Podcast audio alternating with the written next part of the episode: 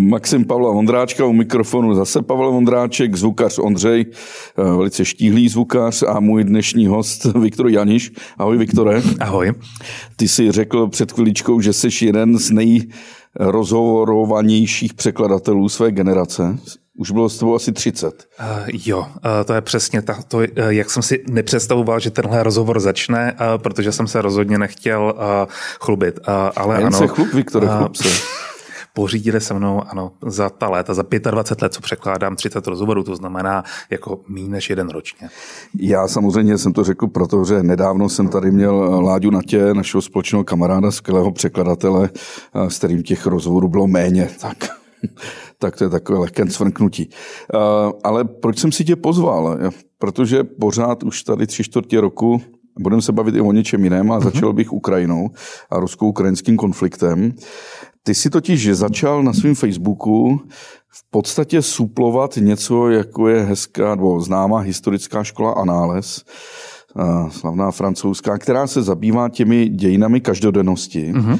A v té mozaice zpravodajství těch velkých dějin a dodávání, a dodávání vojenských materiálů a setkání politiků, tak tam dole jsou to i obyčejné lidské příběhy. Přesně tak. A ty jsi to začal překládat, dávat na svůj Facebook. Má to velký úspěch, Má minimálně to. v té v té nějaké určité bublině. Až překvapivý úspěch. Um, A čím si to vysvětluješ? Já si myslím, uh, že v dobách velkých dějinných zvratů mají lidé uh, větší potřebu informací a větší potřebu kvalitních informací. Já, když jsem třeba pracoval pro Michala Horáčka, tak nám tloukli do hlavu, že správný post na Facebooku má mít sto slov.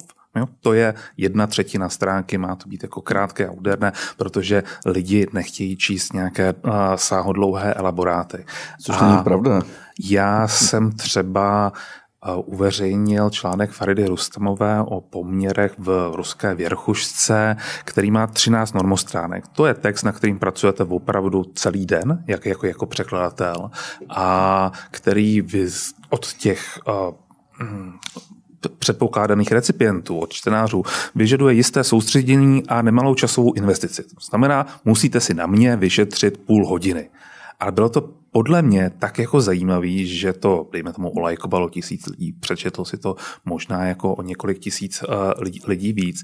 Je to strašně zajímavý, že, že to ty lidi chtěli. Uh, za druhý připadalo mně, že jsem vyplnil jakousi uh, mezeru, kterou tu ponechali tradiční novináři. Uh, tradiční novináři uh, mají uh, to neštěstí, že jako opravdu musí pracovat s ověřenými zdroji, což zrovna v téhle válce skoro nejde. Nedostanete se vlastně ani k jedné straně, a pokud chcete ověřenou informaci, tak najednou zjistíte, že nemáte co, jak si publikovat. Prostě v okamžiku, kdy se, dejme tomu, rozšíří zpráva, že Ukrajinci zastřelili Um, ruského generála, když nadával svým vojákům v té koloně, která uvázla v Kyjevě, tak uh, zjevně nemůžete zastihnout uh, ukrajinského ostřelovače, který řekne jo, jo, já jsem ho trefil, a nemůžete zastihnout vlastně ani tu ruskou protistranu, protože ta bude zuřivě popírat,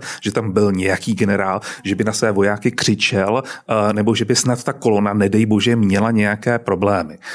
Já jako překladatel si to dovolit můžu, protože jako konec konců mám tu, tu, tu, tu výhradu. Nemusí to být jako stoprocentně pravda, protože konec konců uh, prvním uh,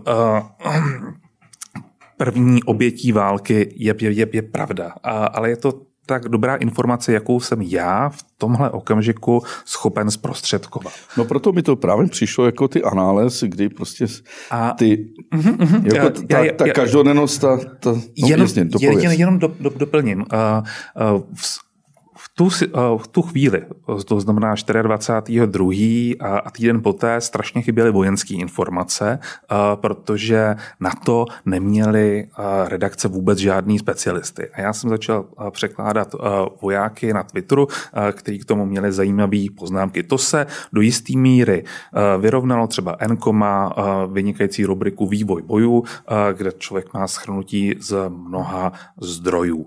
A to teda, tam, tam, tam jsem vykryl nějakou mezeru a za, za druhý um, a připadalo mi, že tady chybí zasvěcený analýzy s nějakým odstupem, právě protože se tomu nikdo moc nevěnoval. Jo? Dejme tomu, na západě máte, dejme tomu Snydera nebo Applebaumovou, ale u nás nikdo. A v okamžiku, kdy to ty lidi dávají na Twitter, tak je to tak nějak jako majetek jako úplně všem a informace se chtějí šířit, zatímco v tradiční redakci musíte toho člověka kontaktovat a zeptat se, jestli to můžete publikovat, případně za jakých podmínek. Takže jsem byl zhruba tak jako o den rychlejší než české redakce. No a potom jsem tam měl jako absolutní svobodu v tom, že když to bylo jako jenom hobby, tak jsem si tam mohl dávat, co chci. A aby to nebylo suché, tak, tak jsem dával v plen takové střípky a doufal, že z těch střípků si lidi poskládají nějaký smysluplný obraz. Mm-hmm. Jo? Věděl jsem od začátku, že všechny střípky tam, tam, tam nebudou, že obě strany mají dobré důvody, proč uh, spoustu informací tajit, ale bylo to tak dobré, jak to v uh, danou chvíli mohlo být. A bylo to prostě služba zadarmo pro všechny. No a odkud, odkud bereš ty zdroje? Uh, a ještě jedna věc, ty to překládáš ne z ruštiny, ale z angličtiny, ne? A pak dáváš do češtiny.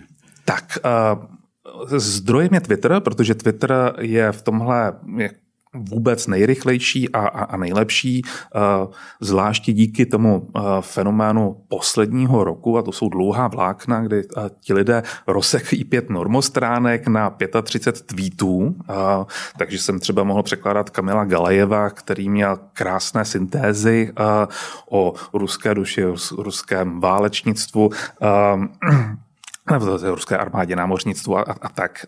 Uh, No a za druhý, já jsem se naštěstí rusky učil, protože jsem studoval ještě za pozdního socialismu, takže mám šest let výuky ruského jazyka. Ruštinu jsem nepoužíval třicet let, ale byl jsem nucen velmi rychle si ji osvěžit. Takže ano, s pomocí internetových slovníků dokážu překládat i z ruštiny, i když je to nepoměrně pomalejší než z angličtiny. Uh... Viktore, já se zeptám, dneska to překladatelství, k tomu bych se pak chtěl dostat, uh-huh. A ten DeepL, já ho používám a pro mě to úplně fenomenální jako nástroj a překládám si skoro každý den z ruštiny, projedu si ty velký ruský deníky, zajímá mě ten, uh-huh. ten způsob psaní těchto proputinovských webů. A mře rusky ovládám a maminka byla učitelka z ruštiny a myslím, že mluvím plyně, tak je to prostě skvělý. Je, je ten DeepL je mnohem lepší než ten Google Translate. Zcela určitě. Čím to je? A, uh, nakonec po padesáti letech, co jsme se my překladatelé uh, pokusům o mechanický nebo strojový překlad posmívali, uh, přišli uh, lingvisté uh, s něčím, uh, co je použitelné. Možná, že to nebyli lingvisté, ale spíš ajťáci.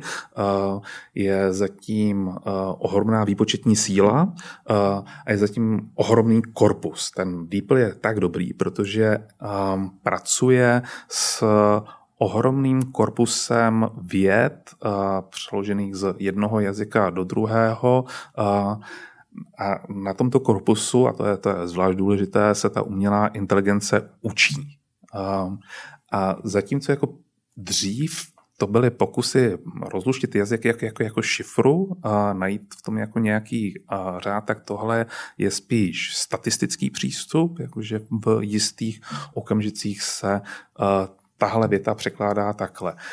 Um, na druhou stranu, uh, já jako chápu, že pro um, širokou veřejnost je DeepL naprosto úžasný vynález, um, ale není všespasitelný um, a není uh, použitelný v profesionálním prostředí právě proto, že je to mechanický papoušek, je to dobrý mechanický papoušek, ale pořád jenom papoušek. Není to uh, uh, ta, ten stroj by neprošel Turingovým testem. Uh, uh, DeepL není schopen kreativity. Uh, je jenom schopen říct, že v, v jisté situaci je velká pravděpodobnost, že se použije třeba tahle fráze nebo ten, tenhle výraz. V okamžiku, kdy uh, překládáš třeba text z Ria novosti, tak ti velmi pravděpodobně bude stačit, protože ten text se skládá z jazykových prefabrikátů,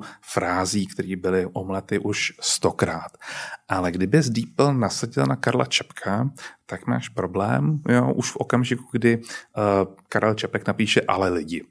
Jasně. Známý text o lidech, kteří říkají ano, ale uh, nedokáže se teda vyrovnat s jakoukoliv jazykovou kreativitou, s neologismy, nedokáže se vyrovnat pochopitelně s uh, poezí, um, selhává tam, kde je potřeba přejít na uh, vyšší úroveň abstrakce, anebo tam, kde je potřeba znát kontext. Jo? Protože ten stroj nemyslí, překládá uh, jenom ten text, ale v překladu nejde uh, jenom o překlad slov uh, a je to jako přesazování kytičky. Jo? Prostě ta kytička má kořínky, kolem těch kořínků je kořenový bal uh, a někdy to přesazujeme i s tou hlínou. Někdy uh, je informace, kterou potřebujeme um, takhle, záleží strašně na tom,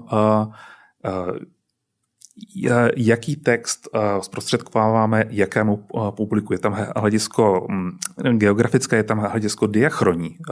Čím větší vzdálenost nás dělí od dané krajiny, tím větší potřeba vysvětlování kontextu tady je. Čím větší časová propastná na nás, nás dělí, tím víc budeme muset vysvětlovat. Jo, prostě, kdyby měl DeepL překládat chanskou poezii, naprosto selže. No samozřejmě. A tady lze to vzít, že si to jablíčko C, jablíčko V, vyjede ti nějaký hrubý text a pak už to může překladatel dočistit. Uhladit a dočistit, hmm. ale je jako potřeba říct, že DeepL si taky vymýšlí, ale jako opravdu vymýšlí, že, že, že, že uh, ti tam vyjede věta, která tam není v tom, tom, tom původním textu uh, a že... To něco a... jako ta překladatelka na Václaváku, ne? Tak to nebyla překladatelka, já, ani tlumočnice, to byla spíš impresionistka. ale, bylo to skr... ale k tomu se ještě vrátíme, k tomu DeepLu. A mě spíš, pojďme teď zpátky na to bojiště. Dobře. Ty si bereš, ty zdroje jsou především Twitter. Ano. Uh, a pak ještě musíš mít... Kde se berou všechny ty odposlechy ruských vojáků, jejich SMSek, jejich, jejich telefonní kon, komunikace?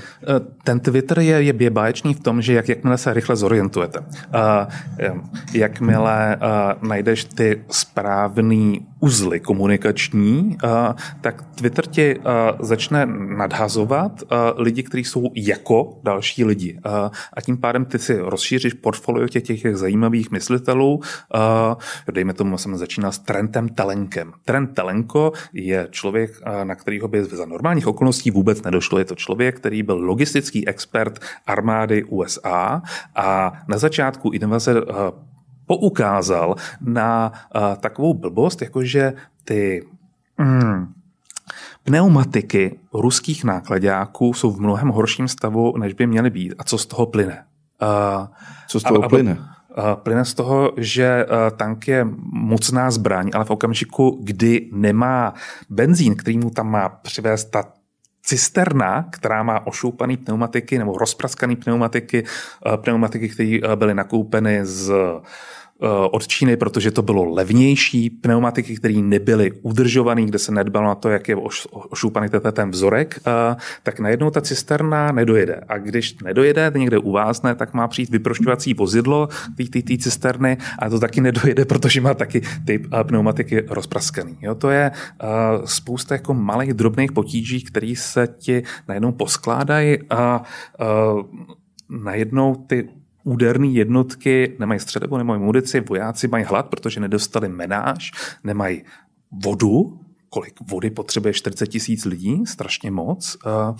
A najednou to jako celkově nefunguje. A protože ten model ruské armády je jako centrický, že, že iniciativu nemají lidi z dola, ale prostě jenom nějaký generál, který ji rozhodne, tak se to nedá vyřešit ani na místě. A proto budou mít Rusové ty, ty problémy nadále. Ale říkal jsem si, ti utekl z té ne, ne, Takže ty používáš hlavně Twitter. A... Twitter ti samozřejmě už pak nějakým algoritmem nabízí ano, uh, zdroje, ty, které tě zajímají. A takhle a... jsem sem narazil třeba na Dmitryho. Dmitry je Estonec, který si posléze založil site, který se jmenuje Word Translated a na něm publikoval ty odposlechy. Bohužel se teďka... Word Translated. Word Translated. Uh, Um, a tam um, on teďka překládá spíš třeba uh, Arestovičovi uh, důmky a těch odposlechů, uh, ty odposlechy tam vlastně už, už nedává, dává je jenom na Twitter a, a to jenom v podobě titulků. Jo, prostě pro mě bylo jako strašně důležitý mít tam ten přepis, uh,